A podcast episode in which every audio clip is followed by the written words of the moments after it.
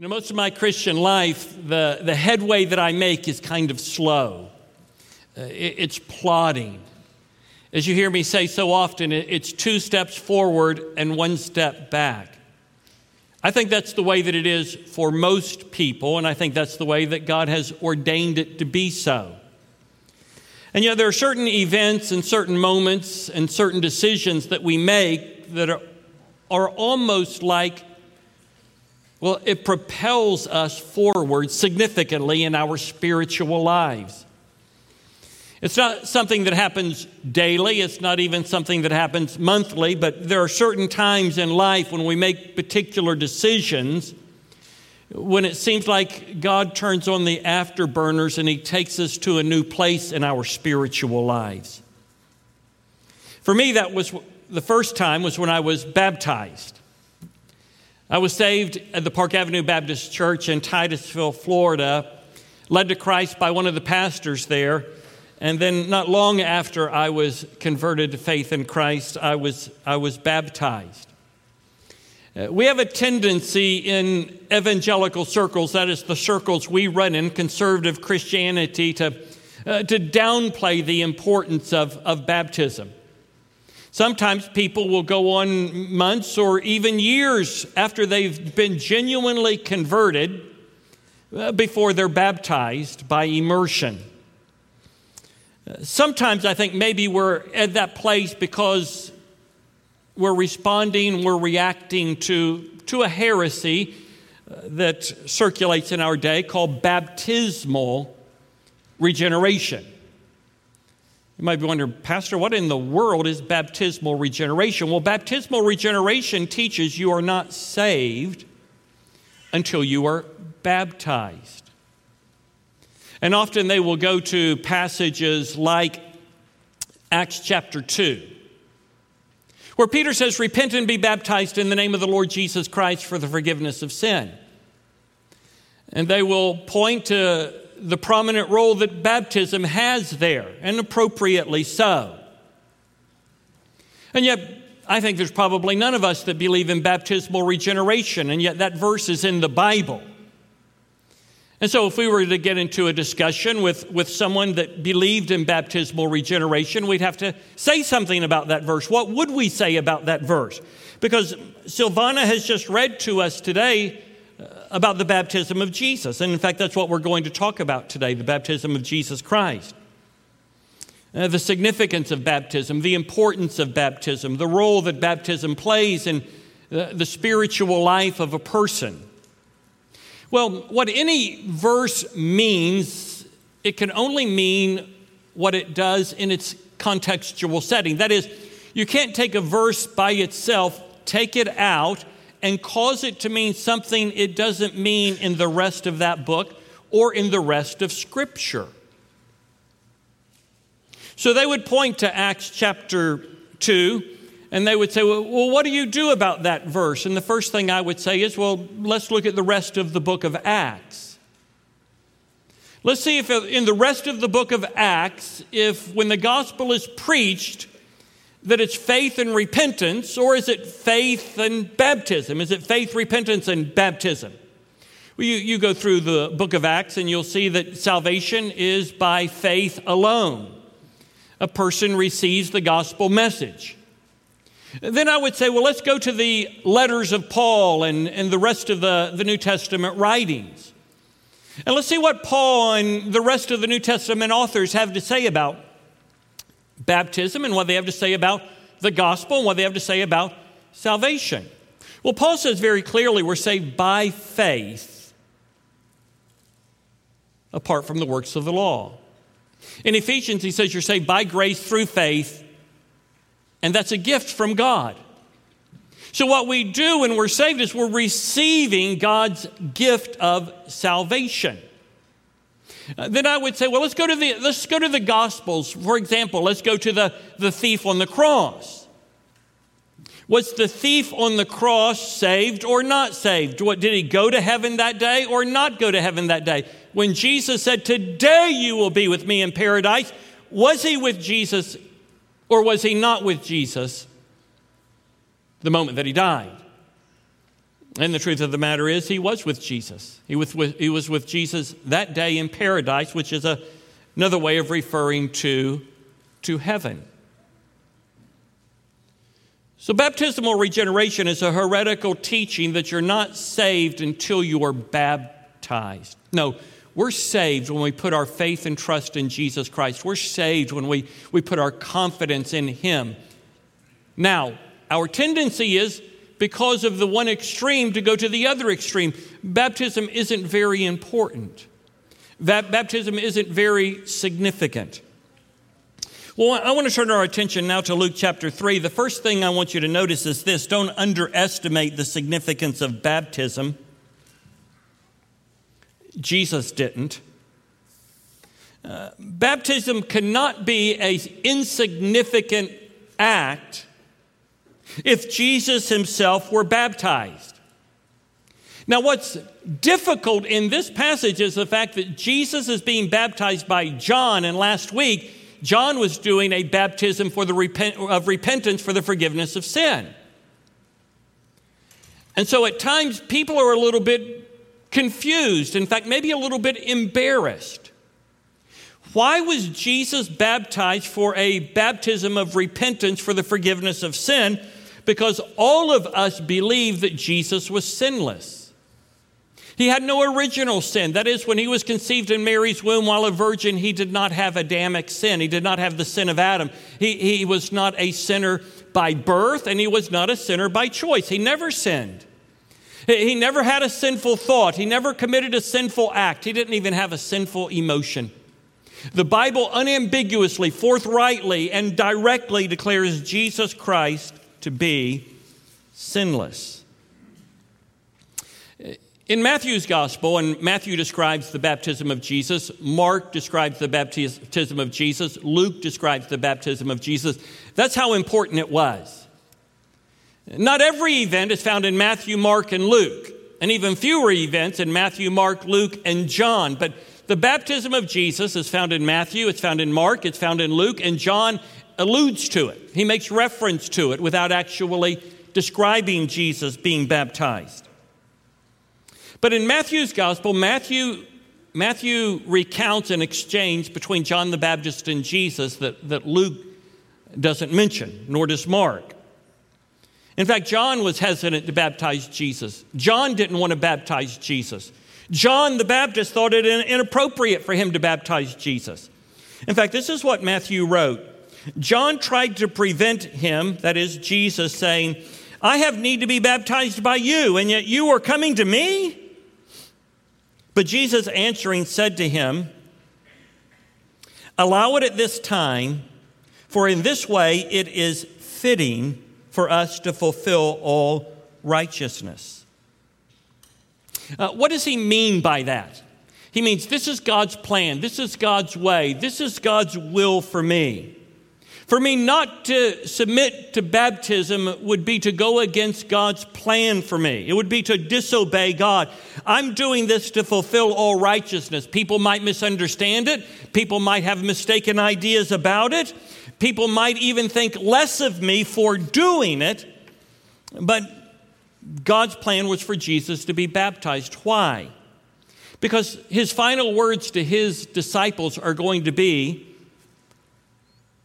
Go therefore and make disciples of all the nation of all the nations, baptizing them. That is the first step in disciple making is baptism, baptizing them in the name of the Father and the Son and the Holy Spirit.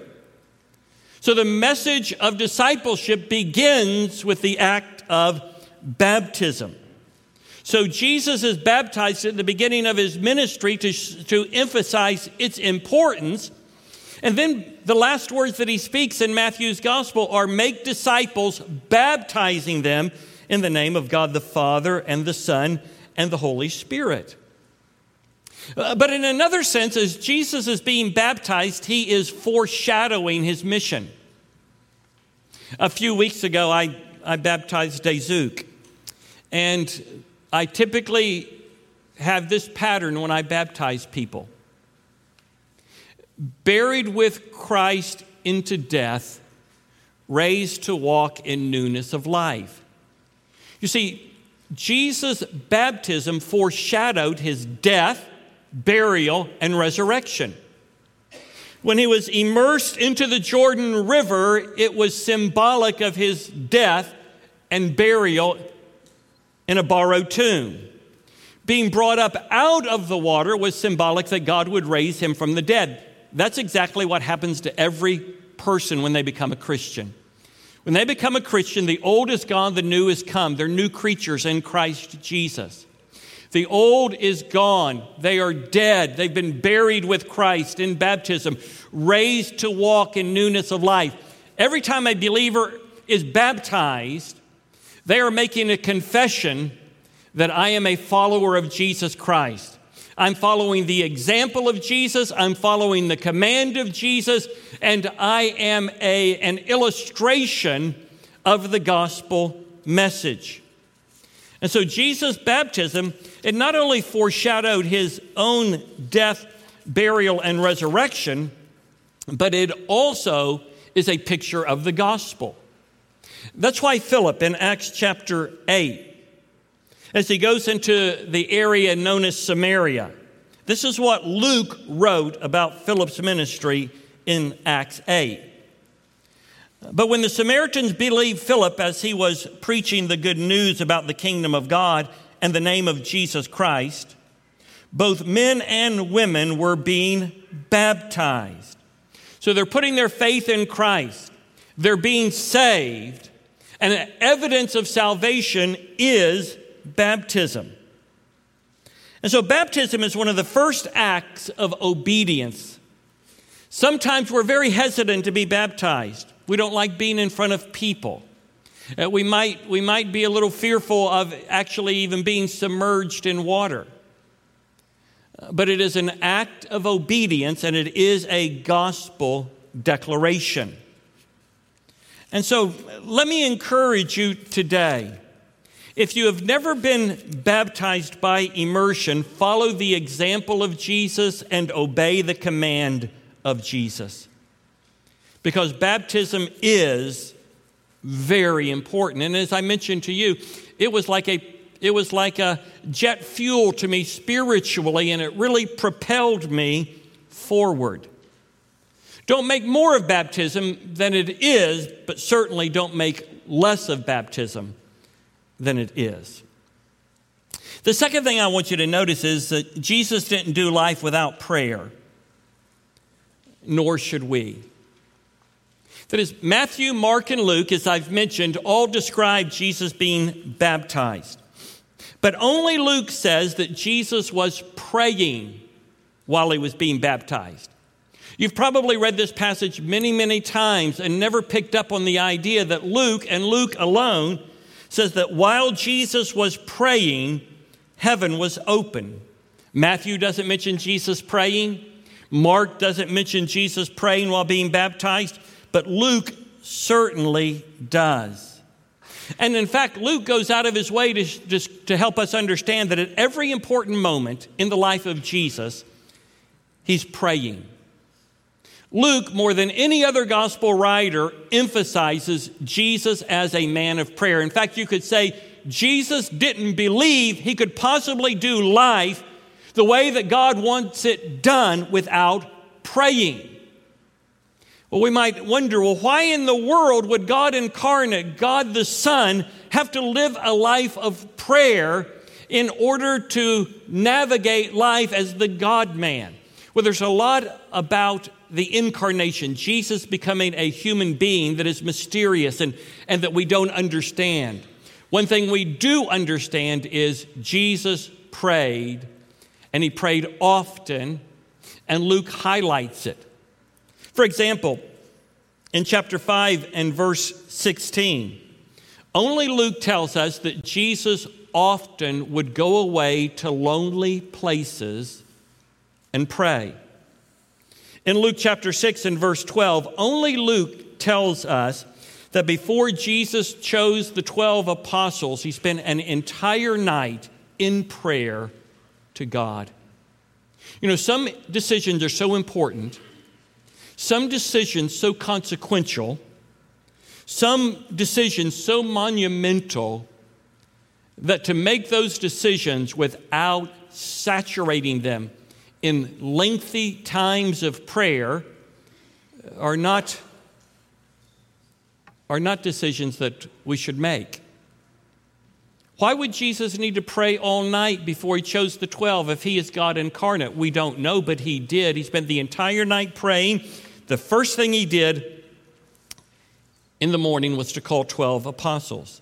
In chapter 9, verse 18, before Jesus chose, or before Jesus asked the disciples, Who do you say that I am? In chapter 9, verse 18, he prayed. He had been praying.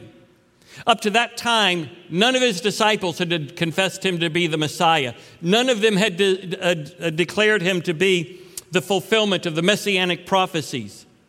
And what happens immediately before the very first time they answer, You are the Messiah. He doesn't tell them, he asks them, Who do you say that I am? They say, You're the Messiah. What is he doing? He's praying. What's he praying? Obviously, Luke wants us to understand he's praying that their minds would be opened and their hearts receptive to his messianic identity. Only Luke says that he went up on the Mount of Transfiguration to pray, chapter 9, verse 28. Matthew mentions the Mount of Transfiguration. Mark mentions the Mount of Transfiguration. Only Luke says that he went up there to pray. In chapter 10, verse 21, we actually hear Jesus pray. That is, Luke records the actual words that Jesus prayed. And he says, Father, I praise you. So there's a prayer. Father, I praise you that you have hidden these things from the wise and intelligent, but have revealed them to babes. We actually hear him praying. Chapter 11 and verse 1, his disciples say, Lord, teach us to pray just like John the Baptist's disciples taught them to pray. You know, that's only in Luke's gospel. Only Luke has that. Only Luke tells us that in the upper room, Jesus told the disciples, Satan has demanded permission to sift you like wheat. Uh, that would, the sifting of wheat, the separation of the wheat from the chaff, was a violent act, as I've told you before. And so it, Satan is going to sh- shake you, he's going to shake you to the core of your being. But I've prayed for you, he says to Peter. I prayed for you that your faith would not fail and that when you return, strengthen your brothers. We might wonder what would have happened to Peter if Jesus hadn't prayed for him.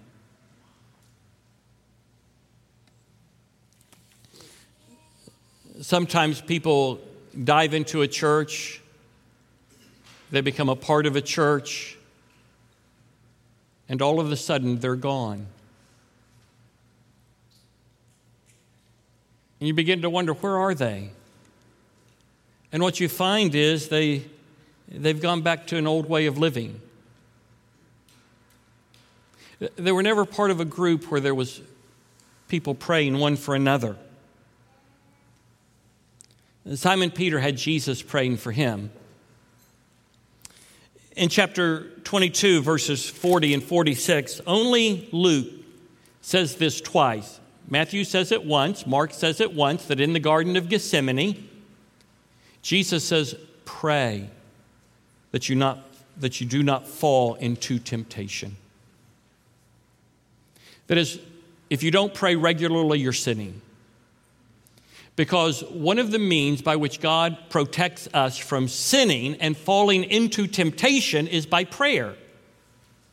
The same is true in the Lord's Prayer. And Jesus has just very few requests that he delineates in the Lord's Prayer. Father, lead us not into temptation, but deliver us from the evil one. So he says it twice as they get ready to go into the Garden of Gethsemane. Pray that you enter not into temptation, that you don't fall into temptation. Then, right before Judas arrives with, with the uh, Roman soldiers and the religious leaders, he says, Pray that you do not fall into temptation. The very first words from the cross are a prayer. Luke's the only one that records these particular words Father, forgive them, for they know not what they do. The very last words from The cross and Luke's gospel are a prayer Father, into your hands I commit my spirit. At every important moment in the life of Jesus, Luke describes him as praying. We need to become men and women of prayer and follow the example of Jesus.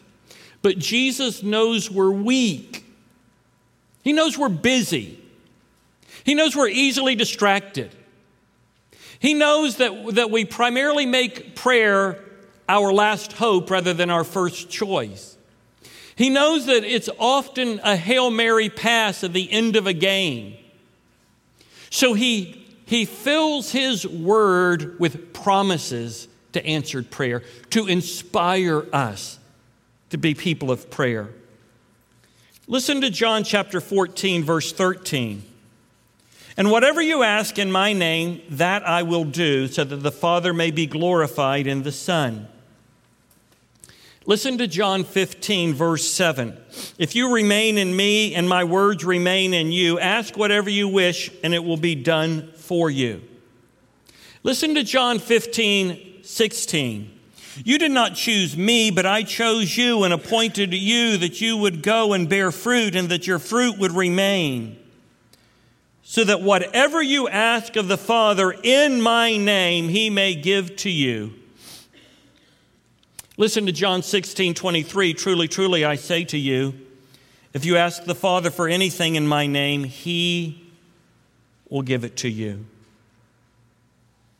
Now, the key to all of this is John 15, 7. Let me read that to you again. If you abide in me or remain in me, and my words abide or remain in you, ask whatever you wish, and it will be done for you. When you are in the Word of God, the Word of God shapes your heart, and your heart determines your prayers. And so, as you read the Bible, the Bible takes shape in you, and that, can, and that determines the prayers that we pray. Maybe you're familiar with the name Corrie Ten Boom. I, I, quote her quite often because she's one of the most substantial Christians in the 20th century. She survived a Nazi death camp, and you would have never been able to tell a tinge of bitterness or resentment because she allowed that experience to shape her into the image of Jesus rather than to embitter her. She, she put it this way Is prayer your steering wheel or your spare tire? She has a way of putting things and, and putting them out there in a way that, uh, that we can understand them. Is prayer your steering wheel or your spare tire? That's Corrie Ten Boom. Let me quote someone a little less substantial and a little less famous, and that, and that is Bill Cook. Let me. Re- Intercession is war. To desire revival in the church or the salvation of loved ones without prayer is not to desire it much at all. Intercession is war. To desire revival in the church or the salvation of loved ones without prayer is not to desire it much at all. Out of all of this today, maybe the baptism of Jesus, the thing that we ought to take away the most is that Jesus was committed to prayer. And if I'm too busy to pray, I'm too busy. Uh, prayer isn't just relegated to a period of time in the, in the morning hours or in the evening hours or at lunchtime, depending upon what our life cycle is when we're able and to pray. That is, without that time, you'll find you don't pray without ceasing, but out of that time, pray that God helps you to become one who prays without ceasing. You'll never pray throughout the day if you don't pray at the heart of your day, whether it's morning, noon, or night. Jesus was a man of prayer. Let's follow his example and let's embrace his promises. The third thing I want you to notice is this the redemption of the world is a Trinitarian mission. Let's join it. Uh, did you notice the Trinity in the passage? I'm, I'm sure that you did. God the Father speaks We'll look at what he says in just a moment. God the Son is baptized, and God the Holy Spirit descends. We don't know anything that happened in the life of Jesus from the time he was 12 until his early 30s. At the age of 12, as we saw a couple of weeks ago, he got left behind in Jerusalem. His mother and father finally track him down, and, and it, for the very first time we hear him speak, Didn't you know that I had to be in my father's house? He goes back home to Nazareth and lives in obedience to his parents. The next thing we notice is about 18, 19, 20 years later, and here he is being baptized. It's the launching of his messianic ministry, it is the beginning of his pathway to the cross. And what we see is the redemption of the world is a Trinitarian mission, beginning with the baptism of Jesus. Uh, God the Father speaks. Notice what God the Father says You are my beloved Son in you I am well pleased. He brings together two Old Testament verses. The first is Psalm chapter 2, verse 7. Psalm chapter 2, verse 7 says, I will announce the decree of the Lord. He said to me, You are my son. Psalm 2 was a Davidic psalm. Psalm 2 was a, a psalm of coronation. It's a psalm that was sung and, and, and said at the coronation of a king. It's also a messianic psalm. It's a psalm that means more than its own self in its own context. It's pointing forward, it's foreshadowing uh, the true son, the true king, the greater David. And so God quotes Psalm 2 7, You are my son. And then Isaiah chapter 42, verse 1 Isaiah 42 is part of what's called the servant songs in Isaiah. These passages in this portion of Isaiah are about the suffering servant, about the suffering son, about the suffering Savior. Behold, my servant, whom I uphold, my chosen one, in whom my soul delights. I have put my spirit upon him, and he, he will bring forth justice to the nations. And so he combines a psalm about the kingship of Jesus, a song, Isaiah, suffering servant song, about the suffering of Jesus. The suffering servant and the messianic king are the same individual. The one who will sit on an eternal throne is the one who will die on an old cross. His baptism declared him to be both king and savior. And that's what God the Father says. God the Father speaks, God the Son is baptized, God the Spirit descends. You know, in these two little verses, there are several things that we find only in Luke's description. Another one is that the Holy Spirit descended upon him in bodily form like a dove. Only Luke says the Spirit descended in bodily form. Well, we've already seen how important the Holy Spirit is in the Gospel of Luke.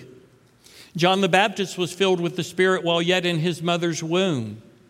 When the angel Gabriel went to the little village of Nazareth and spoke to the young teenage girl Mary, said, the, the power of the Most High will overshadow you. That's how a virgin conceived a child. The virginal conception is the ministry of the Spirit in the life of the Virgin Mary. In the very next episode, Elizabeth and Mary, Elizabeth, the mother of John the Baptist, Mary, the mother of Jesus, they meet, and Elizabeth is filled with the Spirit and prophesies. In the next substantial passage, John the Baptist is circumcised and named. His father is filled with the Holy Spirit and he prophesies. Eight days after Jesus is born, he's taken into the Jerusalem temple to be circumcised. And there, a man by the name of Simeon, who had been promised by the Spirit he would not die until he had seen the Lord's Christ, is led by the Spirit into the temple precinct, and there he sees the baby Jesus. How does he recognize Jesus as the Savior, the light of the Gentiles, and the hope of Israel when everybody else just sees a baby? Eh, because the Spirit of God was at work in his life, and the Spirit of God filled his heart, and what captures our heart we see with our eyes. We see that the redemption of the world, it's a Trinitarian mission. The Son of God didn't hide away in heaven.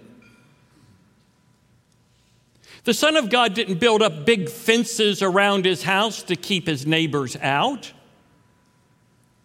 The Son of God invaded a fallen world for the redemption of mankind, and the Son of God demands that you and I invade this fallen world with his message of the gospel for the redemption of mankind.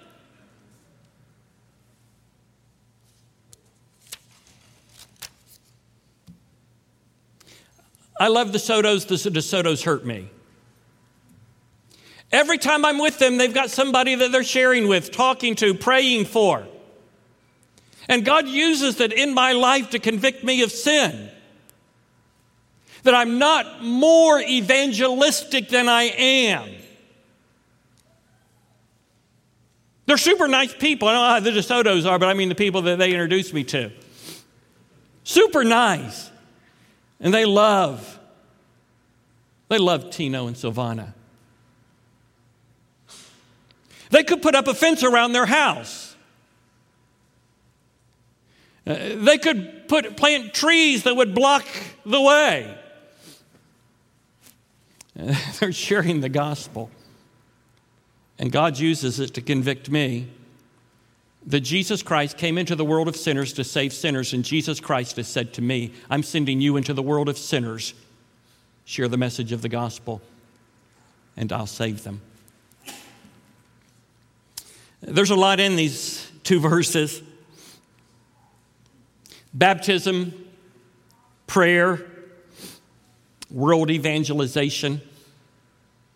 It may be that all, all three just are, are really being pressed in on you by the Spirit of God, or maybe just one of the three.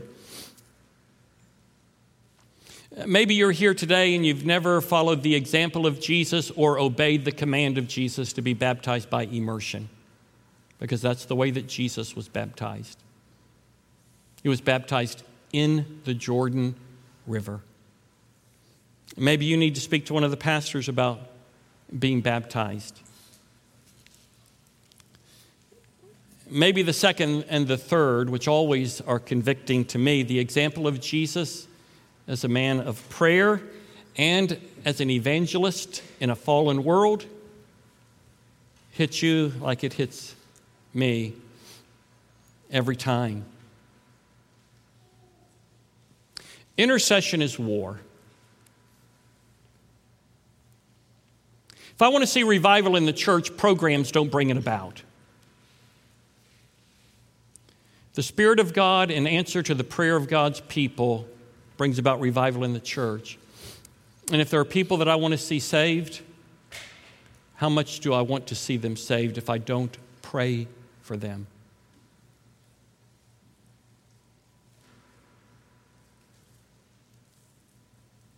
Maybe you'll stop by one of the tables in either lobby about the St. Louis mission trip, Storyline Church, St. Louis, Missouri, starting church, starting a church, share the gospel. I'm going to ask you if you'll stand and let me lead us in a word of prayer. Our Father in heaven, we thank you for the fact that as we study this passage, it's all about Jesus. It's all about what you're doing in him and through him as he relates to his heavenly Father and is empowered by the Holy Spirit. Father, there's, a, there's plenty, of in, plenty in here for all of us. It might not hit all of us in just the same way because we're in different places. But Father, we need it. Please speak to us. In Jesus' name, amen.